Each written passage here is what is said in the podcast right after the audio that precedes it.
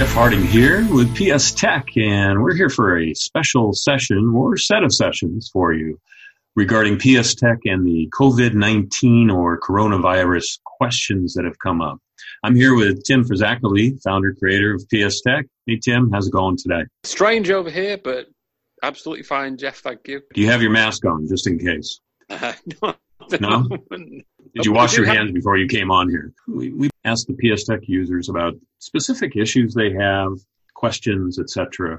I wanted to provide this for you all at, at no extra charge so that you can maybe, as you're hunkering down in general, because most people are isolated or quarantined, that you can hunker down and maybe do your PSTEC work. But before we get to that, we wanted to just talk about a couple items here or you know some perspectives you'll already know that jobs and businesses have tumbled like dominoes one after another.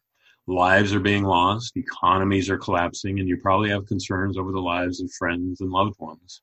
In tim's own family he's having to self-isolate because his wife is a triple transplantee and immunosuppressed.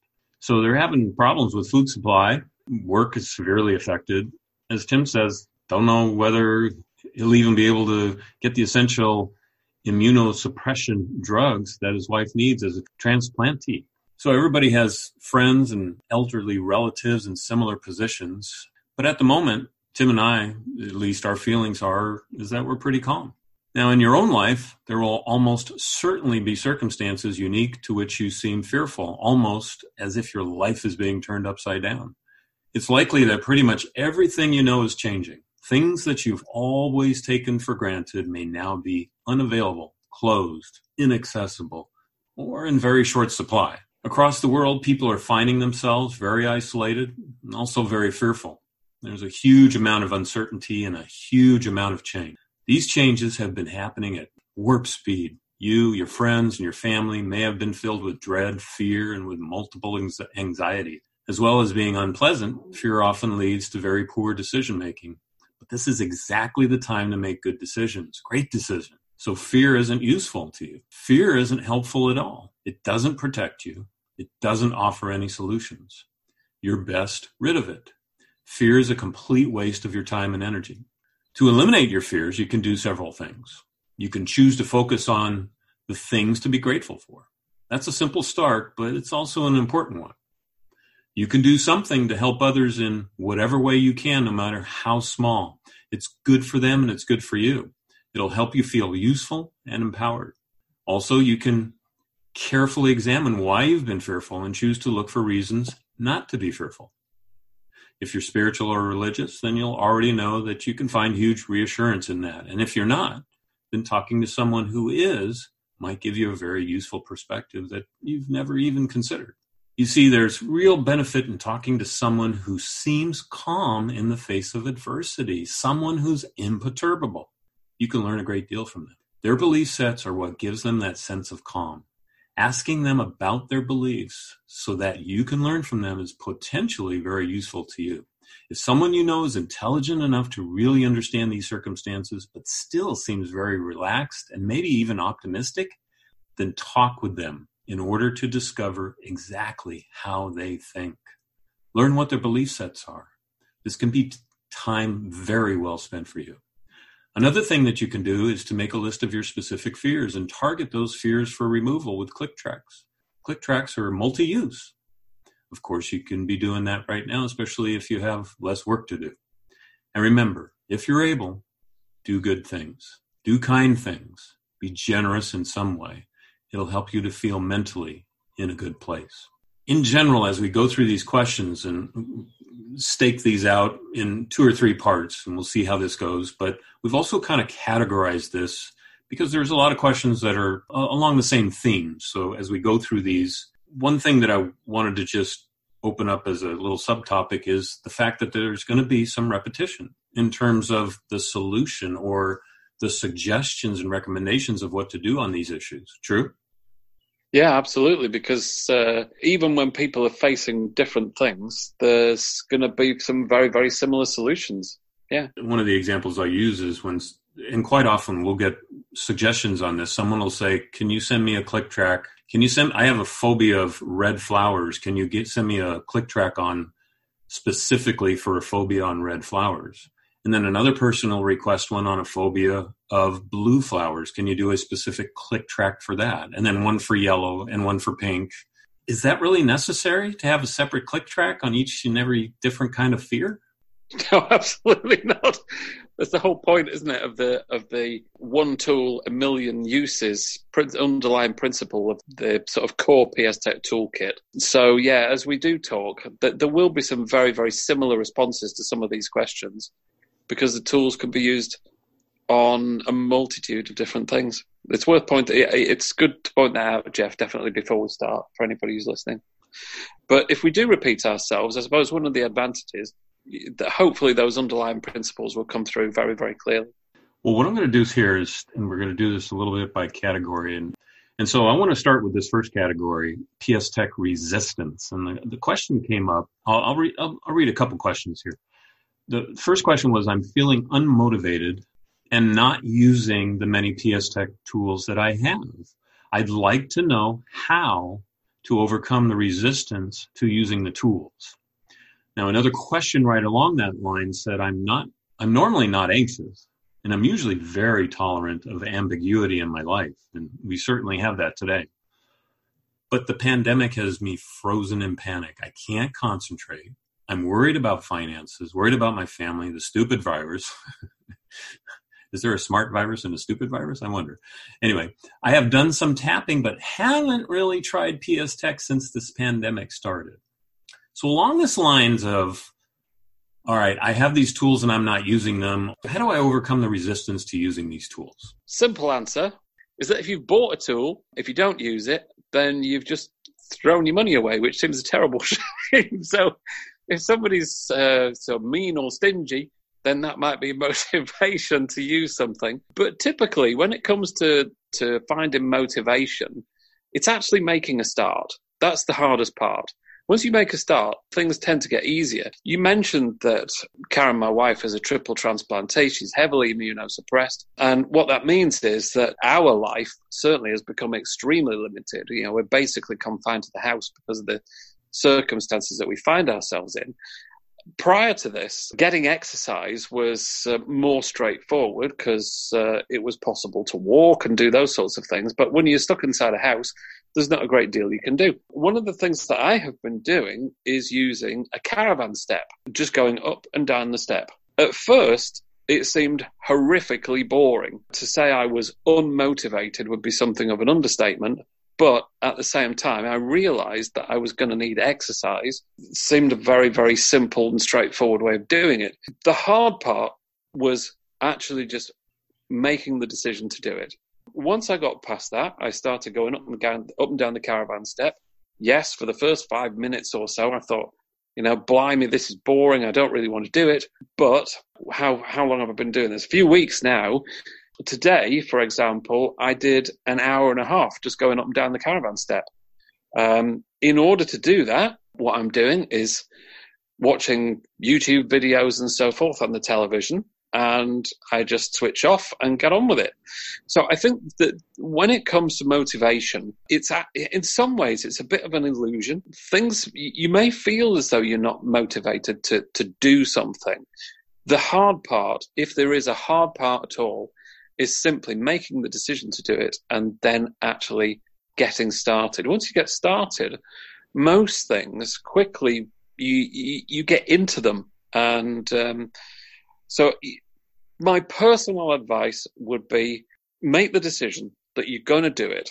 If you if you can't get that far, then sit and write a list of the potential benefits of doing it. Human beings are motivated by principally by two things fear and benefits. If you can't find sufficient motivation from fear, then make a list of the benefits and use that as the motivation to, to make a start. But it's actually making the start. You know, if you're going to write a novel, the first thing you've got to do is turn on a computer or pick up a pencil.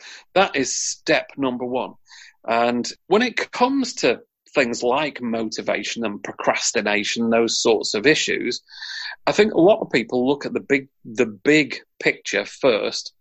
Uh, you know, it can seem a bit daunting, but if you decide, well, I'm just going to run this track once, You know, make the decision to run it once. How long is that going to take? A few minutes. That's the place to start. And if you do that, you'll notice a benefit. Once you start to notice the benefits, then it becomes easy.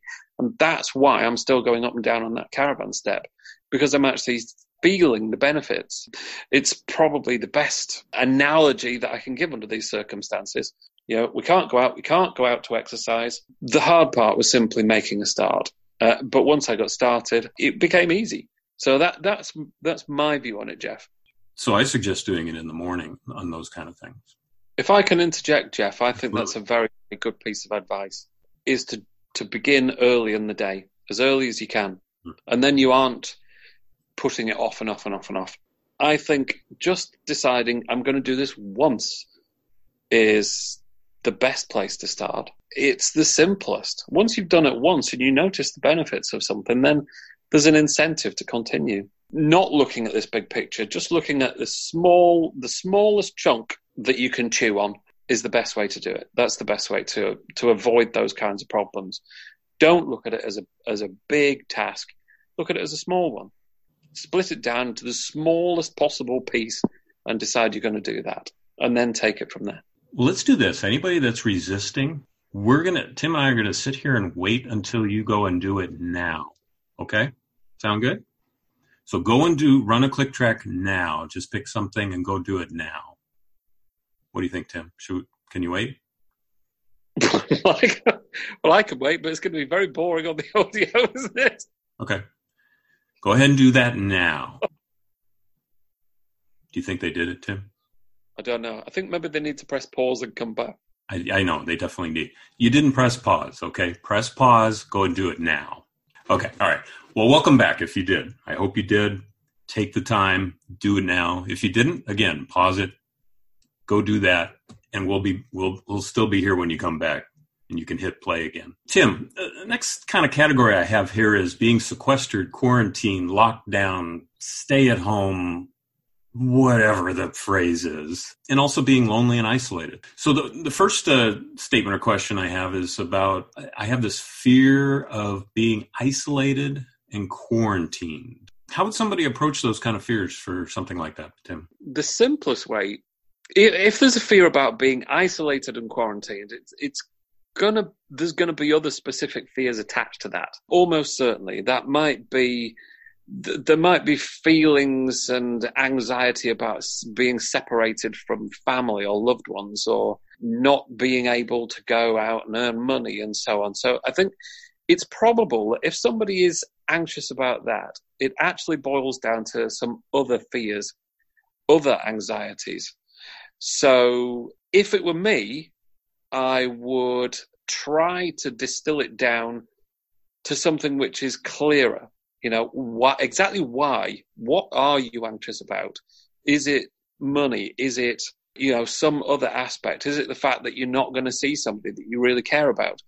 Is it the fact that you're anxious about parents or siblings or friends, whatever?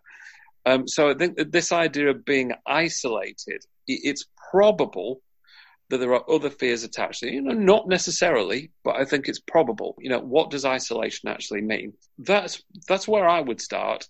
I, I would ask myself the question: Is this anxiety about being isolated, or is it anxiety about other things? If it's other things, then the best thing to do is to target them individually. Uh, obviously, there's the click tracks that's one way of doing it. Uh, there's also no more anxiety, of course, because there's there is more than one approach to dealing with anxieties and worries within the PSTEC toolkit. No more anxiety doesn't require you to sit and tap, and no more anxiety is actually, in, in some ways, under these circumstances, is a very very good choice because it's very very broad in scope.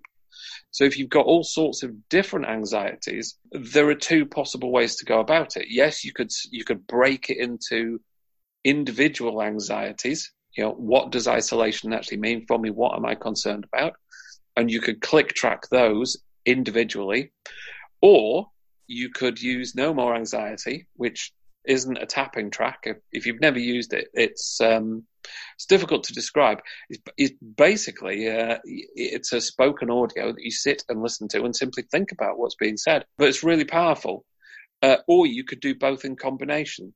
That's what I would do. So, would you agree this fear of being isolated, the thought that isolation or being alone is a problem, along with that would be a sense of boredom in the same way in the same conversation like you just talked about would that be similar as well in other words there's a reason why someone feels bored true certainly if somebody's bored there's a reason why somebody's somebody feels bored i i can't remember ever being bored in the last right. 30 40 years because i always have something to do but yes it's, obviously that's possible somebody could feel lonely and it's absolutely fine to click track the feeling of loneliness you don't you, to do that you don't even really need to think about anything in particular you can just literally click track the feeling. Um, but uh, yeah, I think it's probable that there will be other aspects to it. So I think that the, a sensible thing to do, if you want to feel better, is to dig into it, have have a good think. Is this what I'm really anxious about? You know, we all need the benefits that we draw from conversations with other people, meeting people. You know, we we used to it. We're social creatures. So when we're denied that, obviously it does have an effect.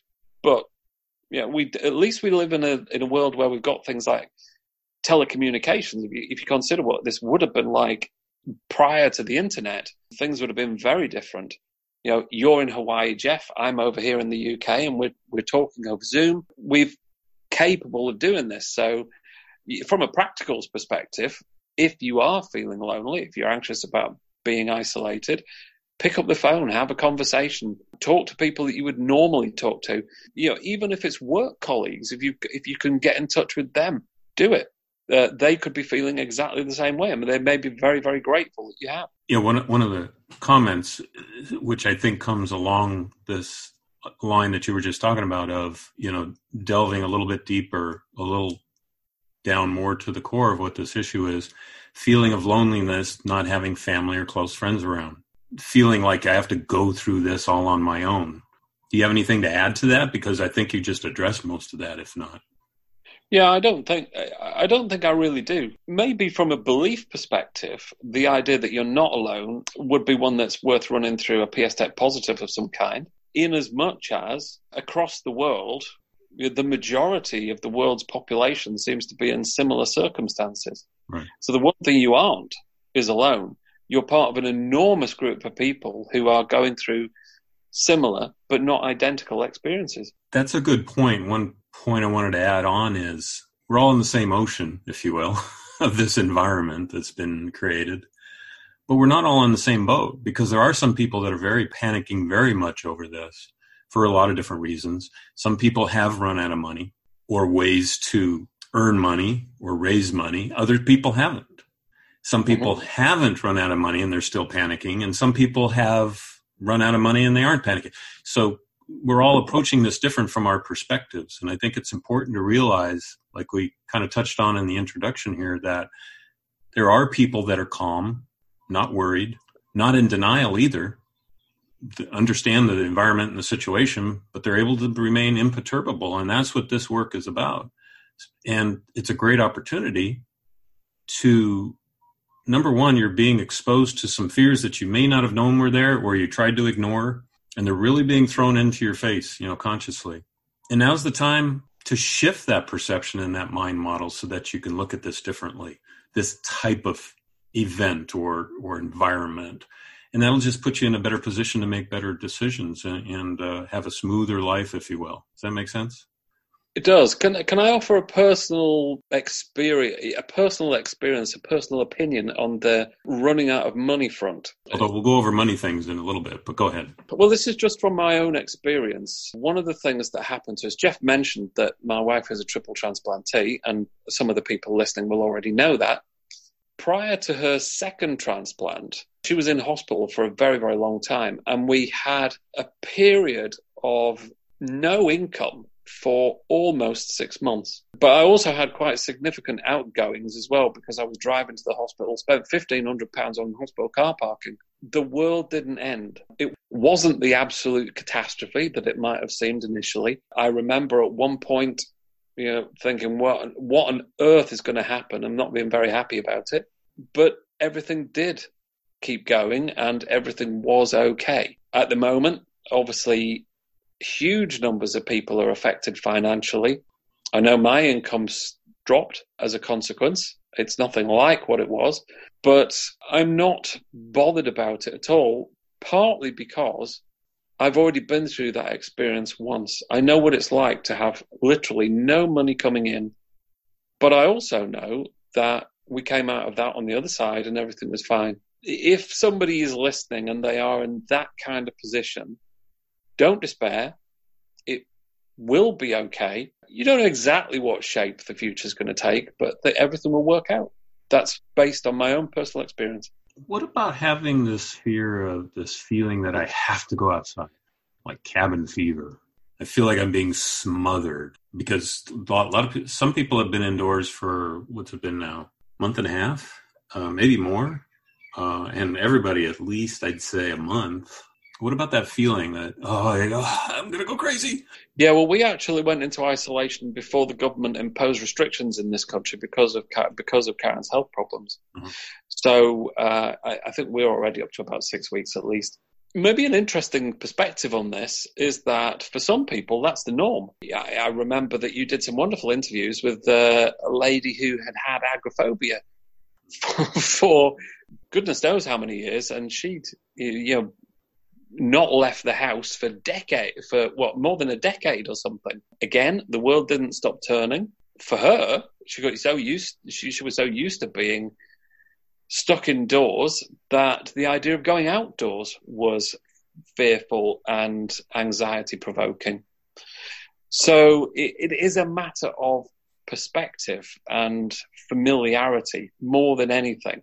So I think if it's that, you know, sort of going stir crazy, obviously there are there are practical things that you can do. Finding things to do which are different, diverse, which keep you occupied, that's going to help. That's a practical consideration. If you are a gregarious person and you like to mix and mingle with people, then maybe again the thing to be doing is talking on the phone. I spoke to a fascinating lady just the other day who was spending quite a lot of her time talking to elderly people that are at home alone, some of them feeling very lonely. And um, she'd been singing down the phone. She'd been talking to this elderly lady. She'd said, Well, you know, what would make you happy? And she said, Well, I'd really like it if you sang to me. So she'd been singing down the phone. The fact that you are physically constrained within a particular location does not mean that you have to remain there mentally if you're having a conversation with somebody else, then you're not thinking about the fact that you are in lockdown necessarily. You can talk about all sorts of things. And so it's, you know, this is not a PSTEC answer per se, but I think just looking at what you can do to expand your experience is probably the best way to go about it, Jeff. Somebody asked, I have a, and, by the way, I wanted to mention we have a, another hypnotic track to come out soon called Being Lonely Does Not Equal Loneliness. So that, with that title, that's an interesting perspective, yeah? Yeah, and it, it certainly doesn't need to, does it? Being no. alone not equate to loneliness. It certainly shouldn't do. Some no. people choose it because they enjoy the time that they get to spend alone. Someone else asked, uh, I have a daughter who has suffered a mental breakdown due to the lockdown. How can PSTEC help with this? Obviously, the question's a little bit unspecific because the yeah. the questioner hasn't hasn't explained exactly what's meant by that. As a therapist, I'm always a little bit uneasy, and it doesn't sit quite right with me the idea of a breakdown because I don't personally I don't think there is any such thing. Sometimes people feel overwhelmed, right, um, and sometimes people feel boxed in, and you know as though they can't see a way out of whatever circumstance they find themselves in. And that leads to a lot of stress and feelings of overwhelm and so forth. But people don't actually break down typically. And I think it's not, a, it's not a very helpful perspective. So in order to answer that question, I think we'd really need to know more about it. But the simplest thing that you can do is, you know, point them in the direction of the free click tracks, have them download them, feed their major anxieties into that simple process, and You know, just just see what happens. Just get started and go from there. Yeah. Mental breakdown. I want to maybe look at it in a little different definition light, and that being the breakdown of my old mind model. In other words, I had an old mind model of beliefs and expectations that obviously didn't work. Mm-hmm. And a lot of people, I think, are going to be faced with this because legal restrictions, they virtually have no choice, or they feel they have no choice, at least making the same choices they used to make. And so it's challenging the old mind model, which, if you're living with fears, anxieties, overall sadness, depression, whatever, that mind model needs to be broken down, if you will, or deconstructed or replaced by a different set of perceptions, by a different mind model. And so when people say a mental breakdown, I kind of look at it as someone that's kind of hit the bottom. In other words, they've tried everything in their old mind model and it just don't work. And okay, okay, so it's time to, in essence, replace that mind model with one that that will work, that that allows you to get through these kind of events. These because it's not going to be the last one, by the way. This isn't going to be the last time something like something will always be happening. The question isn't how do I avoid it because how do you avoid this right now? The question is how will I respond to it? What's my responsibility to this? And we talked about some ways to respond in the in the outset of this. So when you have somebody that number one, if you have a friend, family, someone that's suffering, direct them to the free package, like Tim says, and let them make the decision and move forward because you can't force them. Lead somebody towards it, Jeff. But you're absolutely right. And it's a very, very good point. One of the things that really does cause people problems is becoming very, very attached to a particular way of looking at the world yeah. and themselves and their place in it. I think anything that you can do to loosen, if you, I suppose the most important thing really is to recognize that that the beliefs that you have are not the only way of looking at things. And you touched on that at the start when you were talking about talking to people who seem, seem calm, who are intelligent enough to understand the circumstances. And it's because that they have a set of beliefs which works well under these circumstances. So asking them, you know, how do you think about this? What what are your thoughts on this? It's that's time well spent. But you're absolutely right. When people hit rock bottom, it's typically because they have been very, very attached to a particular way of looking at things. They can only see life in one way, and that hasn't worked out and it's this sort of the the sort of clash between the experience that they're having and their beliefs about what life should be like. But of course, there is no should be. It it is what it is. If you can adjust your beliefs in such a way that you can be at ease with it, at peace with it, then you don't get all those horrible emotions spiraling off the back end. So you made a really, really good point there, Jeff. Hopefully, we've covered it well enough for for somebody listening to to at least get the idea that actually maybe it's worth me looking at my beliefs. If I can shift those, then ah, actually maybe I could feel okay. You know, the resistance to change. We talked about that. Kind of reminds me what's been almost 20 years ago. Was it 20? Yeah. Uh, not in the U.S. The 9/11 event and how it changed plane travel. Mm-hmm and how that's done. Now I could say, hey, I'm not going to participate. I'm not going to, you know, but then I can't fly, right? Unless I charter a private jet or something. Okay. Things may change even more so. I don't know. But here's one of the keys. The key isn't what will change. The key is can you change with the changing environment? It goes along with the lines of, you know, what I always say is uh, he or she who is the most flexible wins. All right. If you're flexible, you win. This is why in basic mentoring, and we now have included uh, embracing change, which we actually have had had out for a while, but it's it's now an essential if you really want to get good at this.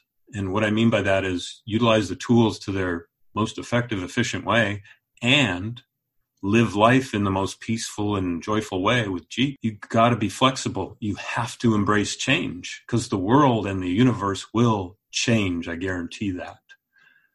sometimes it's not always convenient or what we expect, like you said, Tim, or, you know, well, you know, I, I should be able to travel on a plane without having to do this, that, or the other thing. You know, I should be, well, like you said, you know, there are no shoulds really. Important that people don't get too attached to. If if somebody is is attached to a particular way of looking at things, an expectation, I must be able to do this, I need to do that, but they can't, it's guaranteed to make them miserable or stressed. Definitely looking at whatever beliefs you've got, uh, if they're very, very fixed and very, very rigid, then it, it's time to loosen those up. And obviously, there are some PSTEC tools to do that. Good point. There's, the, there's PSTEC Negative, um, which can be used for, you know, sort of unraveling unhelpful beliefs. There's belief blasters. Uh, and then the, if you want to create something new, there's the there's the PSTEC Positive suite of tools. Uh, and the simplest way to use those is, is simply to say, what beliefs, under these circumstances, what beliefs would I have to have in order to feel happier, more peaceful, more optimistic? In terms of the benefit, it can be huge. I look for beliefs, you know, negative wise, to like with belief blasters and whatnot. I look for beliefs that say, I should or they should. We talking about shoulds, right? Those are definitely negative beliefs. You're trying to impose your ideas on other people or yourself.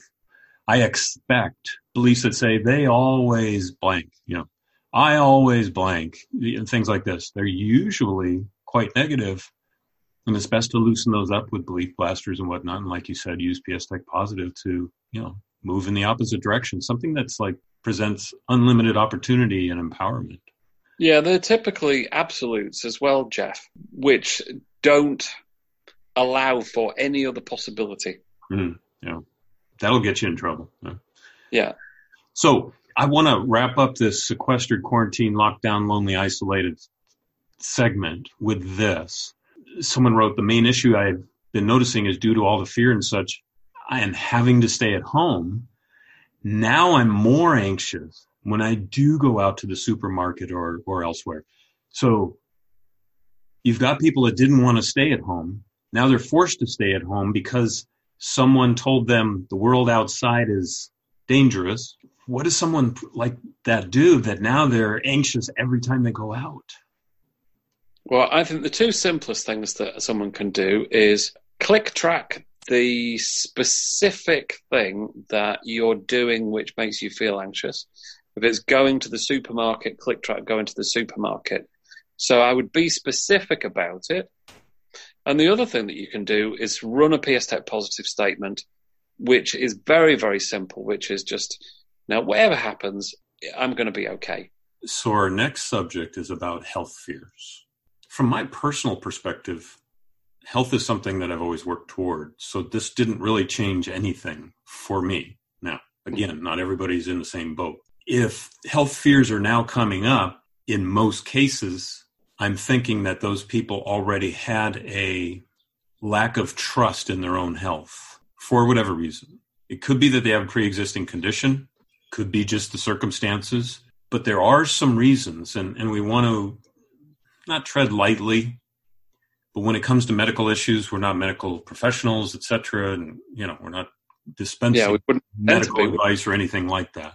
But there are some aspects that we have to a certain extent control over our immune system and whatnot that we can impose some some control over because the more fearful we are the more anxious we are the more our body is reacting to that physically and compromising to some degree our ability to run a, you know, in our body, a good immune system, if you will.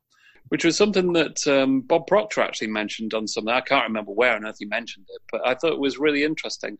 He pointed out that disease is is actually dis-ease. Right. And, you know, he hit the nail on the head with that. Typically, if people are very, very anxious, it's not good for their immune system. Anyway, it just it just popped into my head. I thought it was worth mentioning, Jeff. Very good. So, what what about when people say, "Well, I have a fear of getting COVID nineteen coronavirus"? Mm-hmm. What do they do? Simplest thing you do is stop watching so much news. Uh, but no, I'm being serious about it, Jeff, and I'm speaking really as a, I'm speaking him really as a hypnotherapist because the one thing that I see day after day, although much less so at the moment because I'm in lockdown. is because is that you know, suggestion has a profound effect on all of us. And if you are sat watching the news all day long and you're watching television programs where they are constantly banging on about coronavirus and COVID 19, then it's no wonder you're feeling anxious if that's the case. What I can say, again, this is based on our own personal experience, is that that's not something we're particularly anxious about. We, you know, we we are aware that there is a risk, particularly for my wife because she's a triple transplantee. She's heavily immunosuppressed. We've already had problems with supply of um, immunosuppression medication, but we aren't cons- we aren't particularly concerned about it. We're not spending any time worrying about it. Partly because we know there's absolutely no point. There is no point in worrying about something that you cannot change. It only makes you miserable. It's a waste of energy. But also because we know, because we've been through all sorts of experiences, that so far, touch wood, uh, we've come, we've always come out on the other side. I think coming out on the other side uh, has a lot to do with the expectancy that you will, uh, which is something that we've always undertaken to do. I think the best advice I could give anybody who is very, very anxious about this particular disease and terrified of catching it or terrified of what will happen if they do is stop watching the media, you know, stop watching the news, stop watching all the programs that are constantly barking on and on and on about it and watch something entirely different instead. Watch your famous, watch your favorite comedy programs you know, if you're on Netflix or you've got DVDs, sit and watch things that make you feel good. Because if you constantly funnel all that negative information into your mind, it will have a consequence. We are, to a great extent, the result of our life's experience. And it, whether you're actually going out and interacting with people or whether you're parked in front of a television set, it's still information being streamed into your into your brain. So be selective about what you feed it with. That would be the best advice that I could give. Obviously, if somebody has specific fears about coronavirus or catching it or becoming ill, you can click track them or you can listen to No More Anxiety. But th- those would be my suggestions. Um, the most important being turn the television off or watch something different.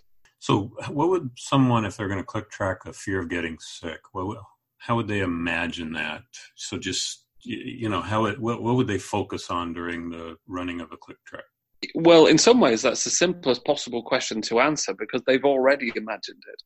True. Um, uh, so it, it's it's simply to to use what you have already imagined. That would be like you know, if, if somebody's terrified of catching it, they've already imagined it. So it's to run whatever you've imagined through that process and click click track it, tap it away.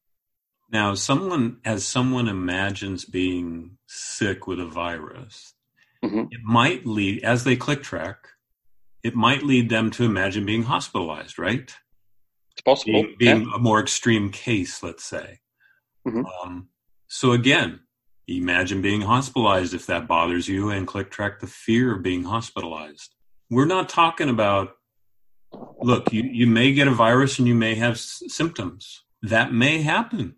We're not talking about changing that necessarily. It may change as you change your perception about your immunity the level of your immunity but it might not.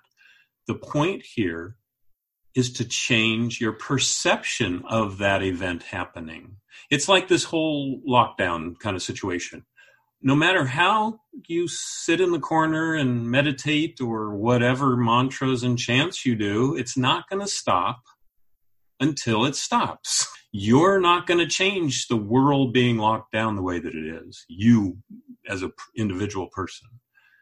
But you can change your fear of it. So that if you if you if you go by the law and you don't go out or you only go out under the circum, circum circumstances depending where where you live like over here we can go out to the stores and essential things and they'll even let us cross the beach to go in the ocean to swim but you can't stop sit lay down or anything on the beach. So what i'm trying to say is we're not trying to change the events but we want to change your want you to focus on shifting your perception of the events the fear of getting sick the fear of being hospitalized what about someone and of course you're speaking from a point of personal experience, Tim, mm-hmm. the fear of getting the virus because you have a compromised immune system or respiratory system and or comes under the same classification what if i'm an elderly person and i was told the other day i am which i was like well wait a minute i just had a birthday and they go oh now you're elderly i'm like what what what the, wait, wait a minute. You don't define who and what I am. By the way, that's a new hypnotic one in the basic mentoring. You know, other people do not define who and what I am, but that's okay. I don't mind. I'll just show them the new elderly, if you will. So my fear of getting this, if I'm immune compromised, that are living alone or in nursing homes, how, how would people approach that kind of aspect? In essence, it's exactly the same. The, the principle exactly the same, whether somebody's got immunosuppression or whether they're very, very elderly makes little difference. Somebody could be 19 and terrified of catching COVID 19. Again, it boils down to perception. The, you know, there will be plenty of people who are in their 80s who are not concerned about this at all, or certainly not overly. And there'll be plenty of very young people, despite what the statistics might say, who'll be very anxious about it. So uh, the principle is exactly the same. Uh, it doesn't really matter what your circumstances are. What I would say is that it's worth doing something about uh, any fear attached to it because, like I said, you know, like I mentioned earlier on, disease is related to dis-ease. And um, if you are focused on being ill, that expectancy is not going to work for you. So the best thing that you can do is just decide, okay, what is it specifically that I'm anxious about? If it's causing you problems, then click track it. It shouldn't make any difference whether somebody is heavily immunosuppressed or whether they're they've got underlying health conditions.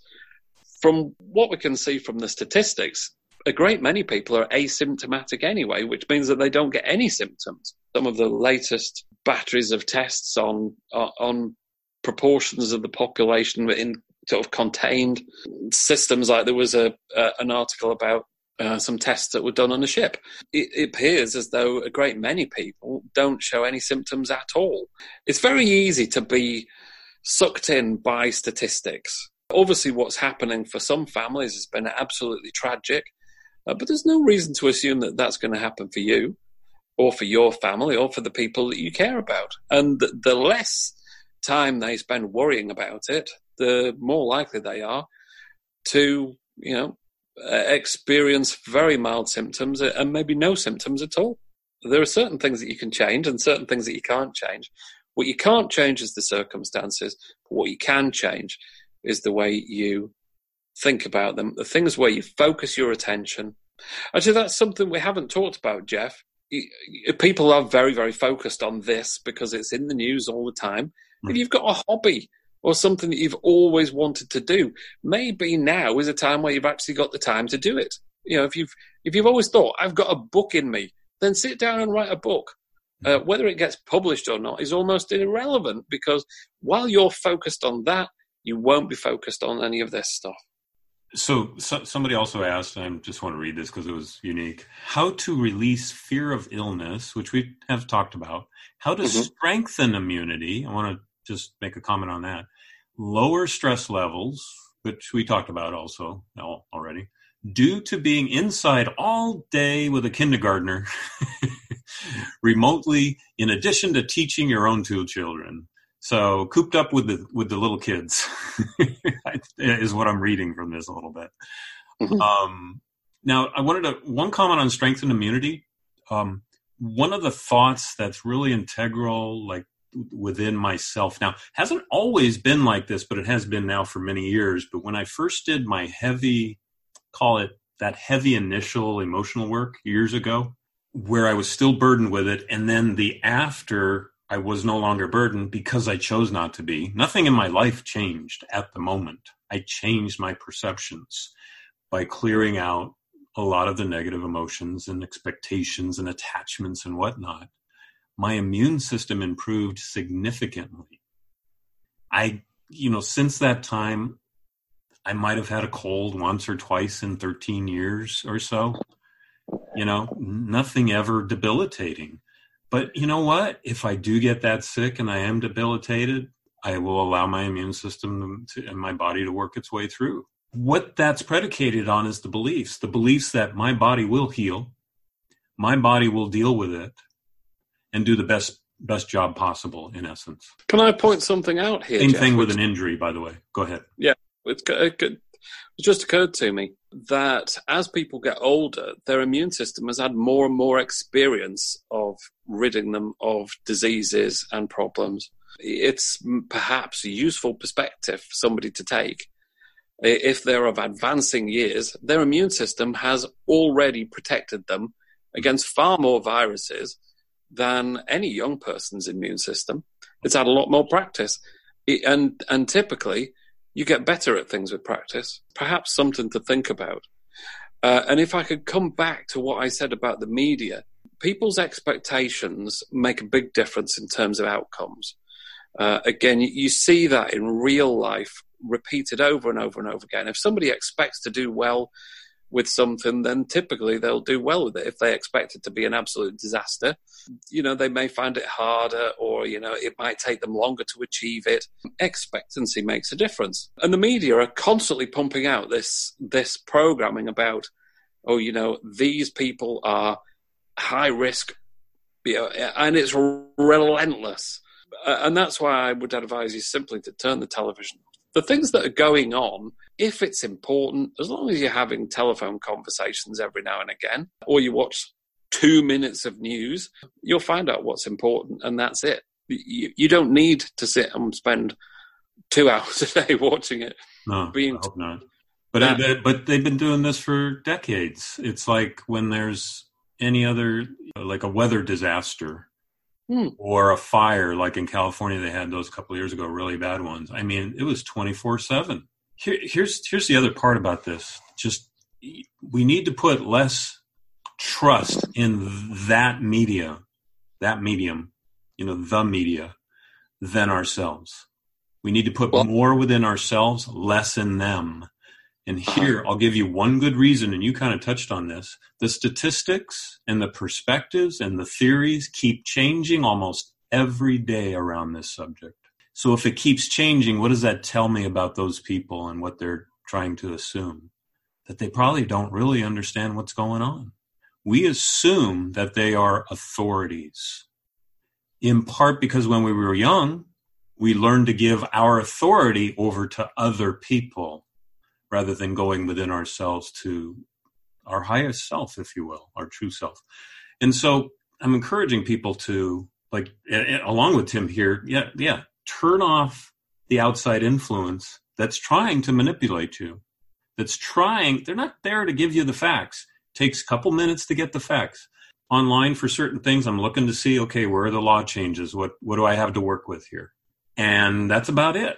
Because if you talk curves and this and uh, they don't even have a clue what all this means yet.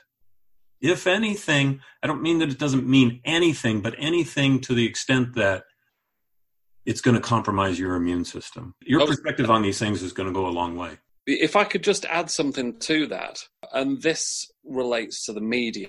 I mean, I would say absolutely you can't trust them. They're, they're not in the business of telling the truth, they're in the business of making money. Um, and those two things are completely different. Uh, and sometimes they're in the business of, you know, pushing a particular political point of view because of who owns the station or the newspaper, whatever. You know, we're all aware of that. Um, but you're right about the experts, and there are countless different opinions and all sorts of disagreement and so forth. And so I wouldn't put too much faith in what they're necessarily saying. If you have a copy of it, You Are Amazing. It is a sort of two and a half hour audio where, amongst other things, I look in detail at expertise and why you, you should really make your own mind up about things. You know, and that applies to what we're saying here, Jeff, as well. You know, anybody yeah. listening doesn't necessarily have to take our opinion either. Everybody should make up their own mind. Um, it's fine to listen to people, but you should always make your own opinion up and decide whether whether they're actually talking sense or not. But there's some wonderful examples of where experts got it wrong on You Are Amazing. Um, hmm. uh, and there are a lot of examples on there. It's a uh, it's added as a bonus to how to achieve almost anything the easy way. Last comment here on someone said they were with the you know little ones all day in the house, all cooped up, and the anxiety with that. What do you think about that? I, I think under those circumstances, perhaps the best thing to do is to look at your beliefs because you could take the view that yeah, that's a bad thing because I can't do this and I can't do that. But there's another way to look at it, which is that it's maybe an opportunity that you'll never ever get again in your life to interact with them in a way which is more fulfilling, deeper, you know, a greater amount of time spent together. You know, if things have been difficult in the past, perhaps you know, as a child that's that's not always been easy to handle, the fact that you have time might mean that between you, you can reach some resolutions. So it, I think to a great extent, it is about perceptions again. It's have a look what beliefs are, are, are really at play here.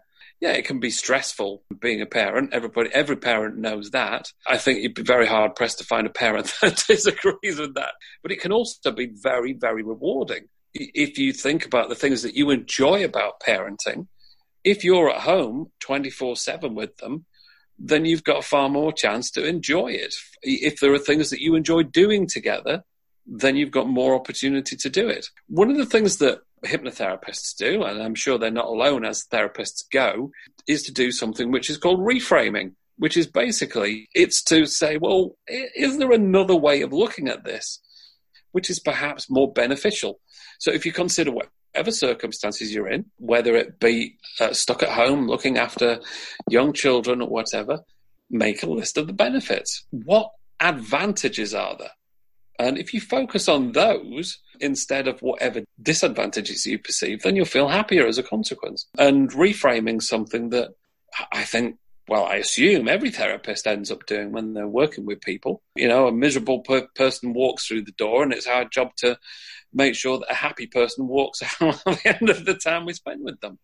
Eh, and in order to do that, it's very often a case of suggesting different ways of looking at things eh, because people do get very, very fixed in their their beliefs and their way of thinking.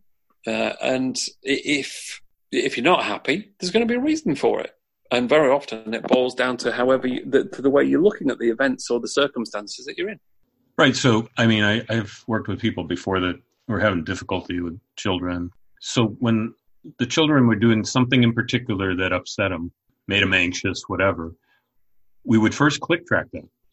So let's say the kids were jumping on the couch and we're not talking about just letting them do whatever they want, but first being able to see them jump on the couch and not have this emotional reaction where all of a sudden you're yelling and screaming. And I'll tell you from experience, little kids, you start yelling and screaming, they don't really listen. And the more you yell and scream, the there's an inverse relationship here. The more you yell and scream at a kid, the less and less they listen. so it doesn't work. And that, and that's why people then start getting into be, you know, some physical violence actually is because they're not listening because that's not the approach. But we can't go about these mentoring moments with our little children or older ones, it doesn't matter. We can't go about it if we go into it all emotionally charged and upset. So you have to click track that where, okay, they're jumping on the couch and I'm not getting all anymore. I just see them jump on the couch and okay, it's not they might get hurt. That's a possibility and it's probably not the safest thing. And number two i don't want the couch jumped on you know i want it to last longer. Those are good reasons. So then you approach it and you're able to teach them a different way to to, to look at this yourself and you can mentor them. But it starts with not having this huge emotional reaction toward what they're doing. That's the first aspect. And when this particular person was also talking about teaching her children, maybe homeschooling, which a lot more people are doing, or helping with homework, uh, which you, you've experienced too with, with yours, right? We can't approach it if we're all anxious or upset or whatever. We, we need to be calm and wise and collected. And then the other aspect is that you touched on if I have a belief that says, "Oh, I, being with my kids twenty four seven is, you know, is driving me crazy," well, that's a negative belief in and of itself. Approach those with a new, like you just touched on, reframe or PSTEC positive that says, "I love being home with my children all the time. The more the the more the better," something like that. A fantastic opportunity for us to get yeah. to know each other better. The last one on health fears talked about the fear of getting it and being hospitalized, which we talked about, or even dying. So the last little segment on this part that I wanted to talk about was the fear of death. How does someone approach the fear of death with this? It's a really good question, Jeff, and it's something that I've it's something that sort of fascinates me because personally it's something that has never held any fear for me whatsoever. I'm not really sure why either, but I know some people are absolutely obsessed with the fear of dying. From a PSTEC perspective, it's one of those things that you can run through a click track, and I know plenty of people have done that. And it's yeah, it's a straightforward process to do that typically. The other thing that you can do, again, is have a look at whatever beliefs you've got surrounding that. And right at the start, you talked about talking to people who maybe have spiritual or religious beliefs. And if you don't, and you know somebody who does, uh, and they seem pretty calm about it, then you know it's perhaps worth having a conversation about why. Uh, and yeah, I mean, the conversation might be, well, because I believe that I've got, you know, that there will be life after death. Don't stop at that point. Find out why they've got that belief. You know, what gives them the uh, the faith that that will be the case. And as you know, sometimes Sometimes it's not going to be for religious reasons. It might be for other reasons altogether. You know, that maybe they've read a book about people who've had near death or death experiences. You know, it's not necessarily going to be something that, they've got out of um, a religious book.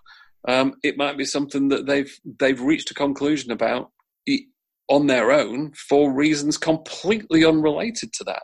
Mm-hmm. So you know, it's one of those things that you can definitely discuss with people if it's something that, that you're anxious about, and some people don't, don't seem to be bothered about it at all.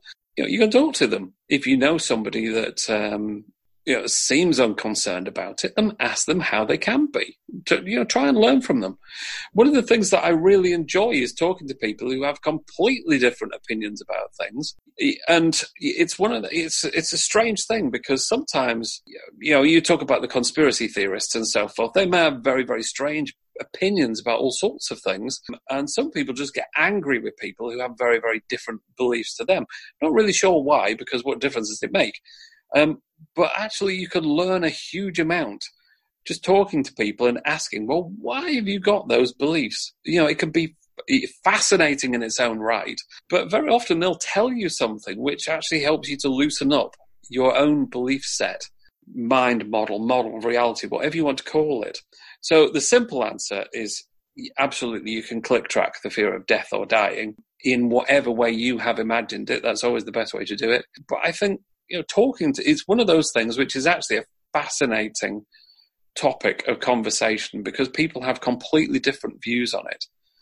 And why be stuck with your view if it makes you fearful when there's perhaps a much better way of looking at it and thinking about it? And the only way you're ever going to find out is by talking to people who have that better way, a way of thinking about it, looking at it, which is different that isn't that doesn't have all that fear attached.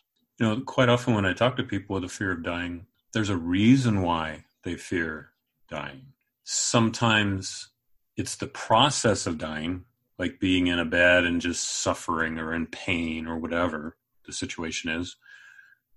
Others have mentioned, well, I'm afraid of leaving my children, my spouse, my family behind. I own a business. I remember one. I, I, own a business. I don't think I think it'll go under if I'm gone. You know these kind of fears.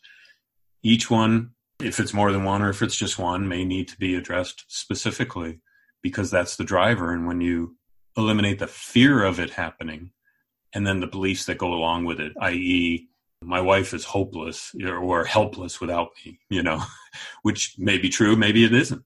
And maybe it is because you think it's true and you enable that. When we shift these emotional reactions and we shift these definitely limiting beliefs into being more neutral about the actual event and having empowering beliefs about this this kind of event or any other event like it or, or unlike it, it doesn't matter.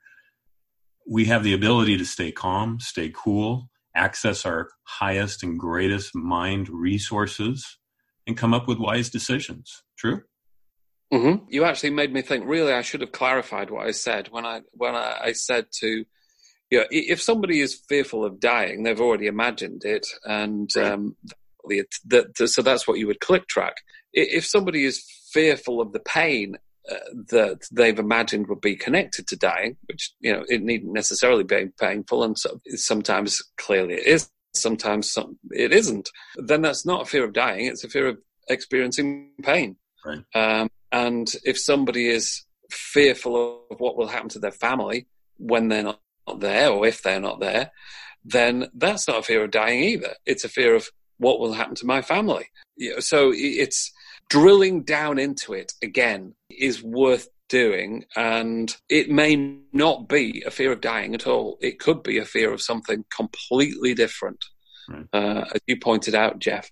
Um, so whatever it boils down to for you, that's what you run through a click track. You're quite right.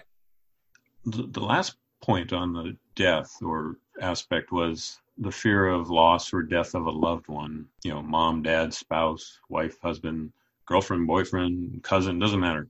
What about the fear of loss of those kind of aspects? How, how would someone approach that? There are two possible approaches. Again, as with most of these questions and the answers that go with them, there's an emotional side and there's a belief side. Typically, our emotions connected to beliefs. So if somebody hits you in the face, you know, you're going to experience some kind of pain. If you fall off a cliff, you're not going to want to fall off a cliff again. You'll experience fear of falling off a cliff, perhaps. Um, but a lot of our emotions are connected to the beliefs that we hold. And if the beliefs that you hold are beliefs which create those anxieties, then you can either click track the anxiety itself, or, and this is probably a better way in terms of a long term solution, you can look at the beliefs you've got and you can do something about it. You can say, does this belief work for me? Um, or does it make me miserable? Does it make me unhappy?